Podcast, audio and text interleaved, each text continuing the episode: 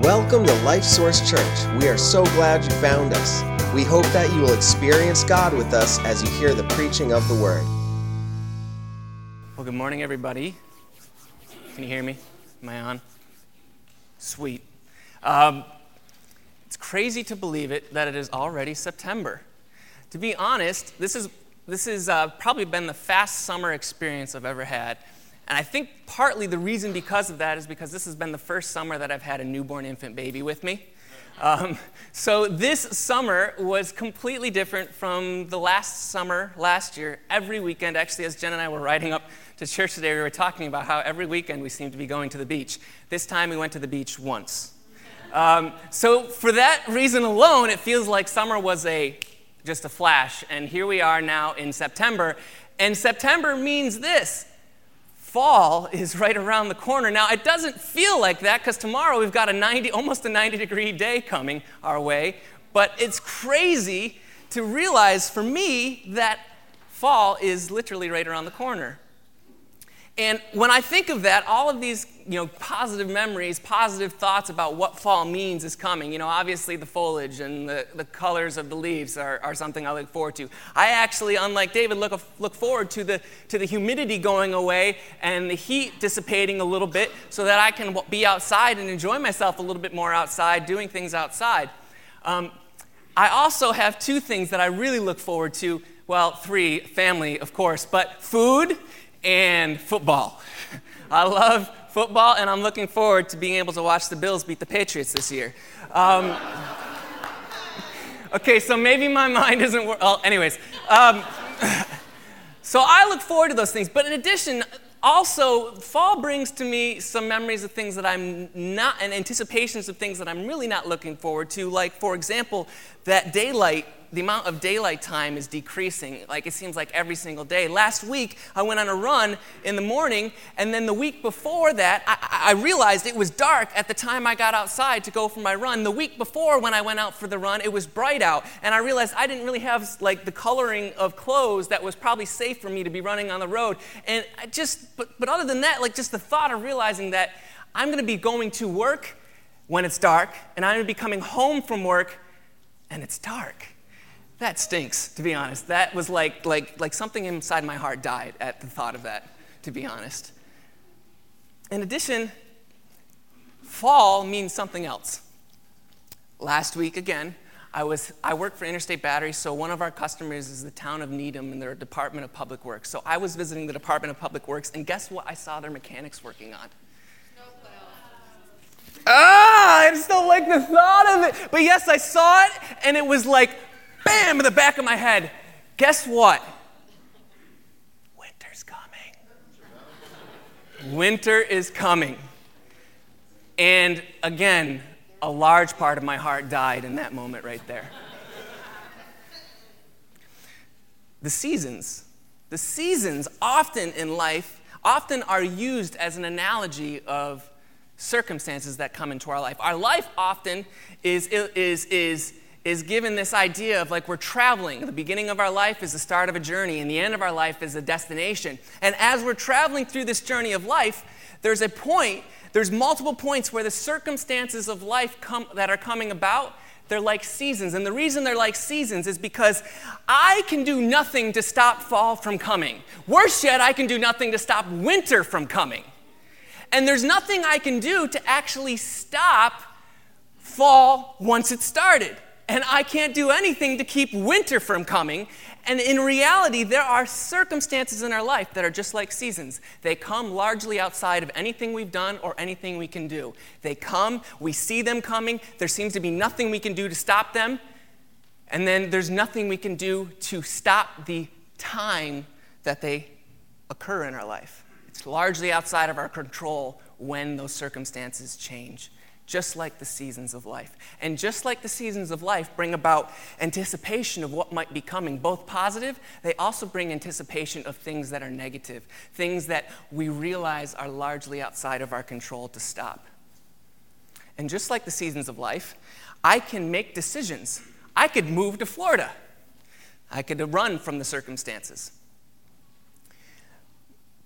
And I think that's what we do when, when the seasons of life come we have an opportunity. We have the opportunity to make decisions. The thing about that is, although we can't stop the circumstances of, of that season, we can make decisions that will impact the direction of our life from that season, through that season, and potentially even to the end of the journey of our lives, where we end up. The decisions we make in that season can have an impact all the way to that degree.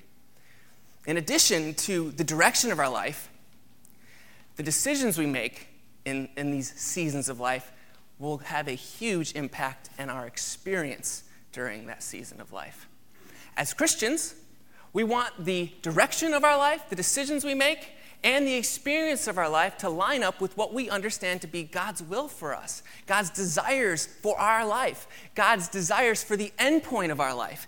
And we want the experience in those seasons of life to confirm, if you will, to match our knowledge that this is God's will for our life. See, because this is what I want you to understand about the seasons of life. New seasons in our life are actually opportunities to experience God's presence, to get God's perspective on our life. And when that happens, lots of things can happen, but there's at least three things. We can get confidence in that moment, we can have peace through that season, and we can be encouraged to surrender afresh to God in our lives. To talk about the seasons today, talking about, we're going to talk about the seasons of life from the context of a journey through life. And to do that, we're going to turn, we're going to turn to a passage that God has used multiple times now in my life. So this passage is one of those passages like Romans 6 is like at the core of who I am, uh, and Romans 7 and Romans 8. Psalm 121 is at the heart of who I am as well. We're going to go to Psalm 121. If you're turning to the Pew Bibles or our chair Bibles, if they're out there, we're going to page 711. Page 711 in those Bibles, Psalm 121. While you're turning there, I'm going to tell you a little bit about Psalm 121 while I turn to it in my own Bible.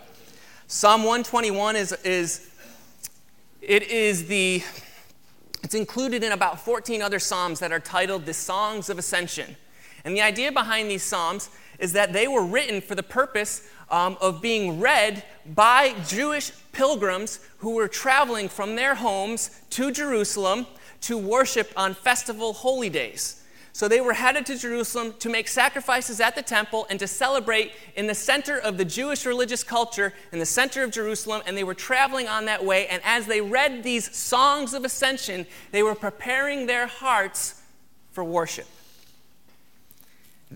Now, here's the thing Psalm 121 is a simple psalm, it's only eight verses long, it's short. And contained in that psalm, there are at least four simple truths, but they're not just simple truths. They're what Walt and I, as we were talking about the psalm, like to title them as deeply simple truths. And what I mean by that is this see, I love studying the context of a passage. I love doing an inductive study and, and, and digging into the, the original language and, and, and as, as little as I understand it, the grammar and trying to figure out how the grammar all fits together so that I can understand the deep hidden truths of the passage. I love to do that. I love studying theology. I love studying the nuances between the various forms of biblical and systematic and historical and dogmatic theology. I love all of that stuff. I love to be a student. But I'll tell you what, in the moments where the seasons of life come, where I recognize that what is happening to me, I am largely out of control to stop, to prevent, to make a difference and change, are the moments when the, my, my uh, preference of systematic theology or my preference of, of my flavor of modified Arminianism has nothing really to do in that time you know what really impacts me the most? The deeply simple truths that draw me to the presence of God, that draw me to the knowledge that He is with me in that moment and how desperately I need Him at that time. It's the deeply simple truths that I think matter most. And so today we're going to study at least four of them in the context of anticipating new seasons of life as they come, as we journey through our lives. So we're going to start in verse 1. Verse 1 starts out, says, I will lift my eyes up to the hills. From hence comes my help. Now remember, now imagine with me that you are actually the pilgrim on the journey to Jerusalem. You are coming from a long distance away, a, a, a, distance far away in Palestine, and you are headed towards Jerusalem. And as you're traveling, you start to realize and anticipate, um, as the patron of the family, the potential issues that might come your way. You realize that the terrain is not the paved roads that we have out here. You realize that you are going to go through some incredibly dangerous terrain, desert spaces. You realize that there's going to be days where you might actually not even come to another village or town as you travel. You realize that there are days when you might not actually see another pilgrim ahead of you or another pilgrim group behind you. It's just going to be you your family, and everything that you have that's valuable to you. Because remember, you are headed to Jerusalem, you are headed to the temple, and you are headed to sacrifice. So you have your most important family members with you because you're going to make offerings on their behalf. You have, um, you have your most valuable possessions with you. You have money to give to the temple, and lots of it. You have your most valuable livestock with you. And in that days, that was the livelihood that established your wealth. And if you were wealthy enough, you had workers with you. You had everything that was important to you. And as you were traveling, you start to realize wait a minute, there might be a day where there's not a village in between me. There might be a day where I don't see anybody else but myself. And you realize that there's other people who know that you are on your way to travel to worship. And these people are waiting for you because these people want to take advantage of the, per- of the group that's all alone. And they want to steal your livestock. They want to take your family because the slave trade was very valuable at that time. And you start to look around and you recognize how needy you really are. And you start looking, where, where can I find my help? And you look up and you see the hills you see the hills on both sides, and as an ancient person, you have remembered the tactical advantage that a hill provides. A tactical advantage to stand on top of that hill you can see for miles and miles away. You could see any any pirates out there that want to come and steal from you. You could see anybody trying to get to you. You could actually see someone coming towards you, and from the top of the hill, if you had the weaponry, you could actually attack them while they were trying to ascend the hill and you could stop them.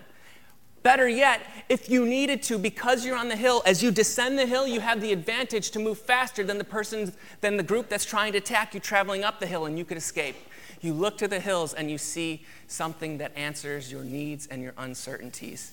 But something clicks in the back of your head as you look to the hills. Read verse 2. My help comes from the Lord who made heaven and earth as you look to the hills, you remember wait a minute, there's someone who made these hills, who made these mountains. He's the creator God of the universe. His resources are unlimited, His power is unstoppable. And He can help me way more than those hills could ever help me. And you realize, wait a minute, He's not just the creator God, but as a, as a member of the people of Israel, as a member of the children of God, you know He's not just my creator, He's my Father. He's my Father God.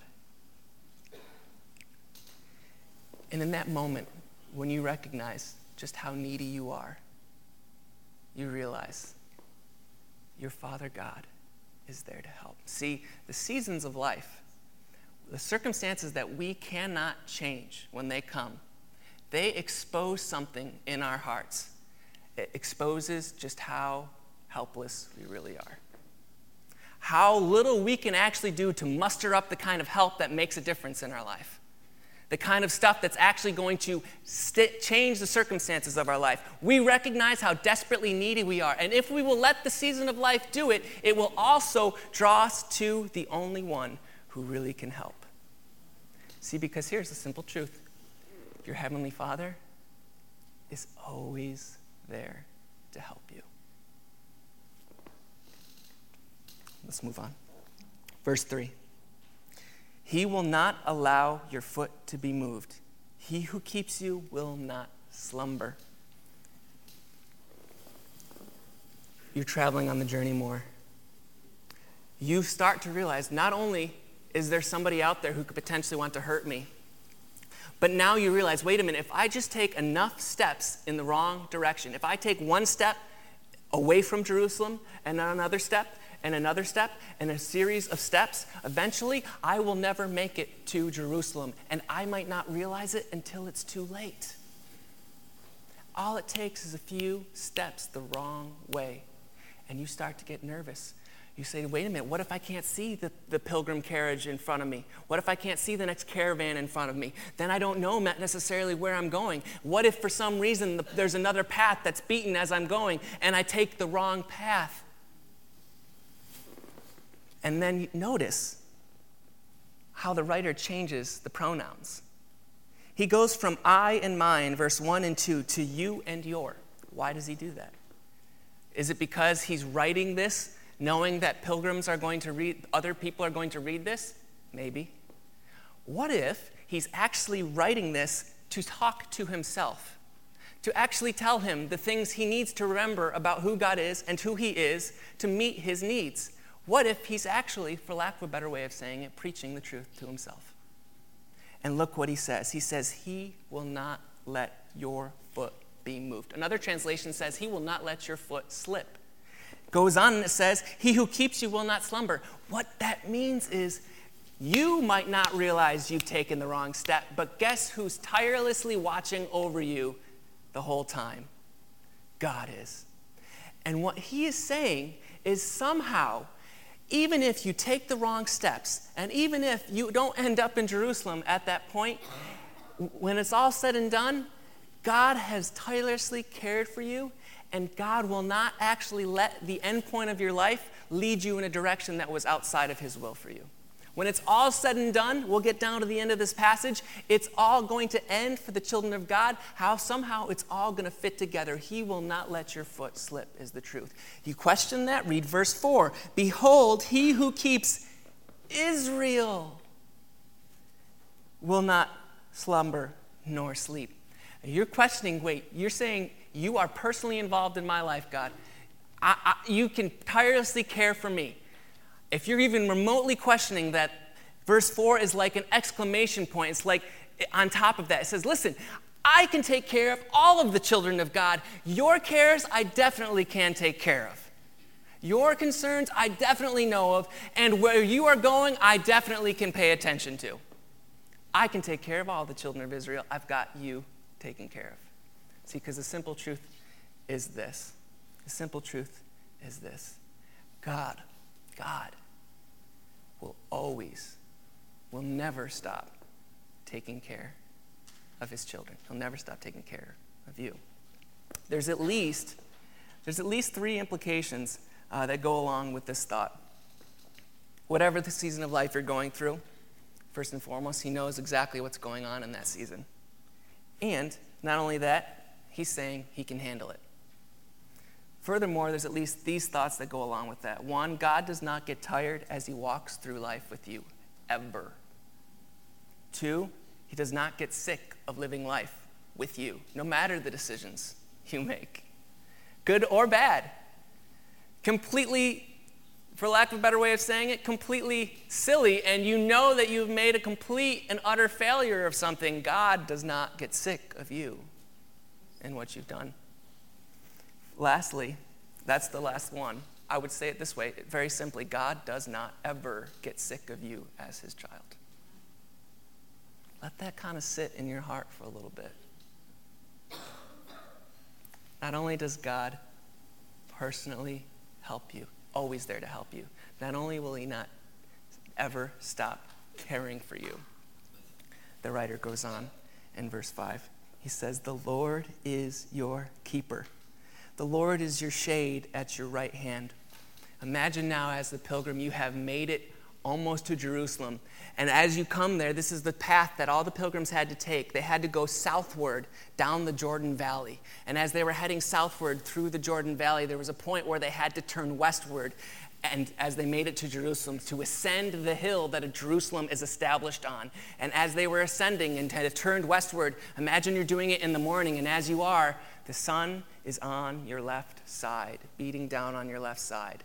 Your right side is shaded. And to your ancient mind, you remember the right hand represents everything of value. You do everything with your right hand. To not have your right hand would be essentially like you're paralyzed. Your right hand represents all of the desperate, deepest needs of your life. To be able to do anything in life, you need your right hand. And the scriptures come to your mind. This passage comes to your mind. The sun hitting the left side of your face, but the coolness of the right side as it's in the shade reminds you that the shade illustrates comfort and protection. And not only does God know your deepest needs, but God protects you in your deepest needs. The simple truth is this God will always protect you. It goes on.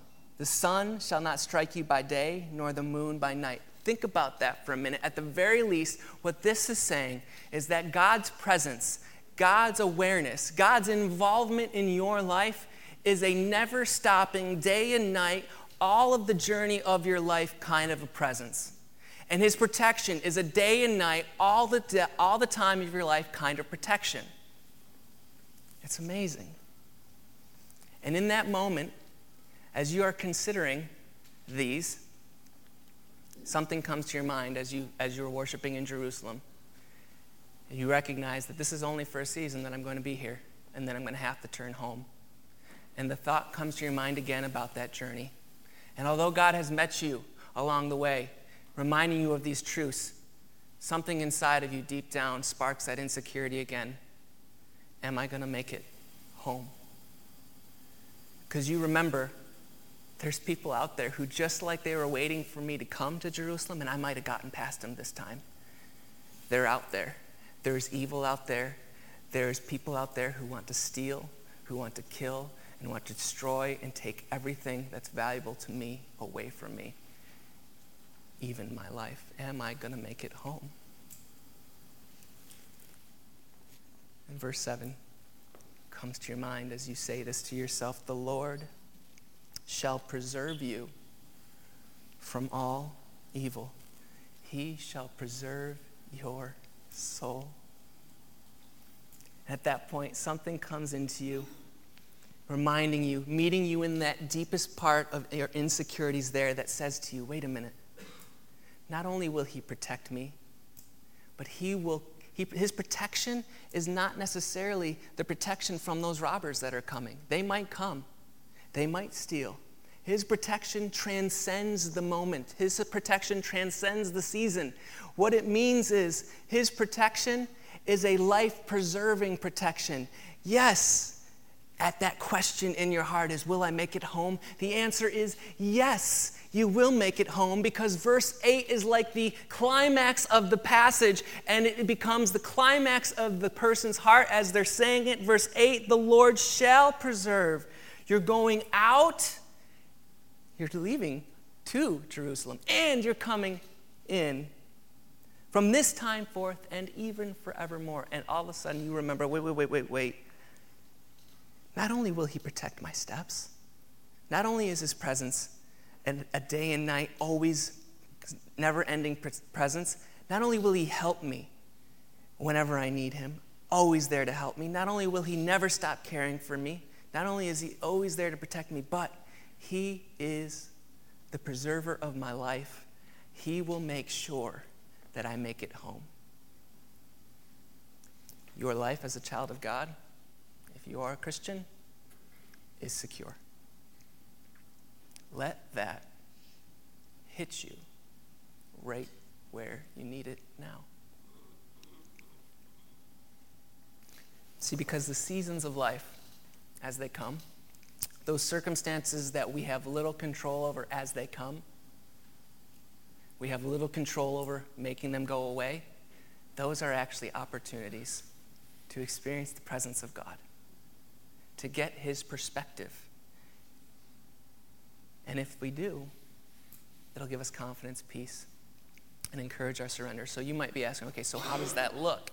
Well, it starts out like this As the seasons of life come, as these circumstances come that you have little control over, let them, let, let, let them tell you who you are.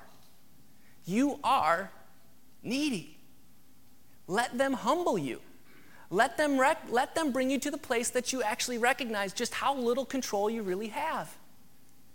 And as that need is exposed in your heart, and as that insecurity comes, remember who God is. He is your helper. He is always going to be your caregiver. He will always protect you, and He will see you all the way home to being with Him. And let in that moment of need, that truth of who God is, meet who you are. Because if you do, it'll bring confidence. If you do, it'll bring peace and it'll encourage surrender. I want to tell you that this has personally happened in my own life with this passage. First time it happened was while I was in college.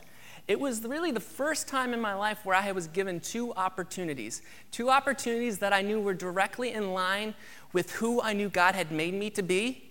Two opportunities where I knew that they were both of them, if I did them, I would be actually doing what seemingly was God's will for the rest of my life. But either decision I made would have a vast impact on the direction my life was going to take and the end point that I was going to end up with in my life. And I realized the significance of that as I was in that moment. And it brought an incredible anxiety to me because I realized I could not make a decision. I didn't know what to do. And what was worse is in that moment, I actually was not able to make the decision yet. I had to wait some time. And so because of that, it was like it was like torturous because I couldn't just say, I'm gonna make the decision right now. I had to wait, and I was being torn apart inside at the thought of my, my life ending up two incredibly different places. At that time, I had been doing a, a practice of walking and praying and this was up in the Adirondack Mountains. And so I was walking, and I walked to the edge of uh, a lake that was on the property of the college I was at. And across the lake, I could see Adirondack Mountains, these, these very large mountains. And as I'm looking across that, this thought came to my mind. There's a passage that talks about looking to the mountains and help coming from God. And so I looked up what that passage was, and it was Psalm 121. And as I read that passage, it was God, God met me there. He met me in verse 3 where it talks about how he will not let your foot slip. And what I realized was no matter the decision I made, God was going to be involved in that decision. And then as I got down to verses 7 and 8, it was like as though God was personally speaking directly to my heart and saying, Jeff, don't worry yet. Whatever decision you make, I'm going to make sure when it ends, it's all gonna fit. And you know what happened? A confidence came over me. I'm gonna be able to make the decision. Peace flooded my being at that moment. And it was like, I can let this go. I don't have to hold on to this right now. And I chose to surrender. I chose to worship God. God, there was a praise that kind of welled up for me, and I just started talking to the Lord, praising Him in, in, in my prayer, just right on that moment, right on that beach. And you know, this psalm actually came back to me a couple weeks ago. I was preparing this message. Many of you know that my dad um, had a stroke a couple weeks ago. And I was driving uh, my truck into Boston. I was already at work. I was driving the truck that I drive for Interstate Batteries. I was headed towards Boston when my mother called me. And she was obviously hysterical at that moment about what she had seen. And you know what I had happen right down, deep down inside of me? This feeling of helplessness. What could I do? The only thing I could do was, was help my mom. She said, Can you call some people? Can you call some can you call your sister? Can you call your aunt? Can you call these people? And can you let them know? And, the, and, and, and it was so funny, like my sister in particular, who I'm not really sure where she's at with God, uh, as I called her, she, at the end of it, I mean, I prayed with my mom, because I realized that's about the only thing I can really do with her. At the end of my conversation with my sister, which we never really talk about God too much, she's not really interested, she's kind of pushy about it. She said, Should we pray? And it was so cool. In that moment, I got to pray with my sister and pray about the circumstances. And I'll tell you, because I was thinking through this psalm, I was in my truck, and the only thing I realized besides praying that I could do was I could turn to God and remember who He was, that He was my helper, that He was tirelessly caring for me. He knew exactly what was going on, and not only that, He was involved in that moment, and because of that, He was going to protect me, protect my family, and preserve His children. And I'll tell you, it was like those truths just met me in that part, that place of need. And I experienced the presence of God in a real way as I was driving my truck working. And I turned on worship music and I started surrendering from my heart to the Lord, singing songs to Him. See, because the seasons of life, they're opportunities to experience the presence of God, to choose to get God's perspective and to allow that to bring confidence, peace, and encourage surrender. So, if I could boil all this down for us right here, as the seasons of life come, all of these thoughts that we have just realized, these simple truths, what they really boil down to is just this one statement. As you enter these seasons of life, maybe you're in the midst of one now, maybe we want to prepare you for one coming. This is what I want you to think about. This is the, the way you could preach, if you will, to your heart. You can say this God is right here, right now. God is right here, right now. And I'm choosing to go through this season of my life with the one who knows its beginning from its end. God is here and involved right now. And I'm choosing to go through this season with the one who knows its beginning from its end. And see, I know all of these things are true for me as a believer because here's why. Here's why. There was a point when the Son of God became the Son of Man. He took on flesh, and when he took on flesh, he went to the cross. And when he went to the cross, there was a moment when his heavenly Father did not help him. There was a moment when his heavenly Father stopped caring for him. And there was a moment when his heavenly Father stopped protecting him. And it was as though his life was not preserved at all so that three days later, when he rose from the dead, every person who would turn to Jesus and become a child of God could know for sure that their heavenly Father will always protect them, always help them, always never stop caring for them, and would preserve their life and make sure that they made it all the way home. You see, there is coming a day when the beginning of your life will meet its ending, and you will be before God in the home that He made for you, worshiping the one who came to save you. So, as the new seasons of life come, will you choose surrender? I'm going to give you the opportunity to do that now. We're going to choose to surrender to the Lord here and now as we've let these simple truths impact us. Pray with me. Heavenly Father, Heavenly Father, I thank you so much for these simple truths that you have given a psalmist in Psalm 121, that you gave to lead people's hearts in their deepest places of need to you so that your presence could be known, so that at the deepest places of need, the knowledge of who you are could meet us, and we could actually, in a real time, real space, allow truth to be personal, to lead us to the person of truth, you. Father, thank you so much. Thank you so much for Jesus, that Jesus came and experienced being an abandoned son so that we could never be abandoned. Thank you that we are your orphan children who have been brought home and adopted. Father, if there is someone who is not a child of God, who's never turned to Jesus, I pray that they would see as they're in, maybe they're in this, a season of life even now that they have no idea um, they have no idea what to do. They recognize that they are needy. They recognize that they have no way of changing their circumstances. God, would you bring them to yourself through that? And Father, as, we, as we've learned today, as we've studied this passage, as we've allowed these simple truths to hit us, will you bring us, will you bring us even now, just here? Maybe some of us are in a season where we recognize just how needy we are. God, maybe you would use these truths to just bring your presence now and give us confidence. Give confidence to our hearts now, Father. Give peace to our hearts now, Father. And Father, may they do what the psalm has, has, has, has, is intended to do and bring us to surrender to you in new ways, even here now, saying, Yes, we know how needy we are. And yes, we know how great you are. Father, Father, we want to worship you now. We want to choose surrender now in this season.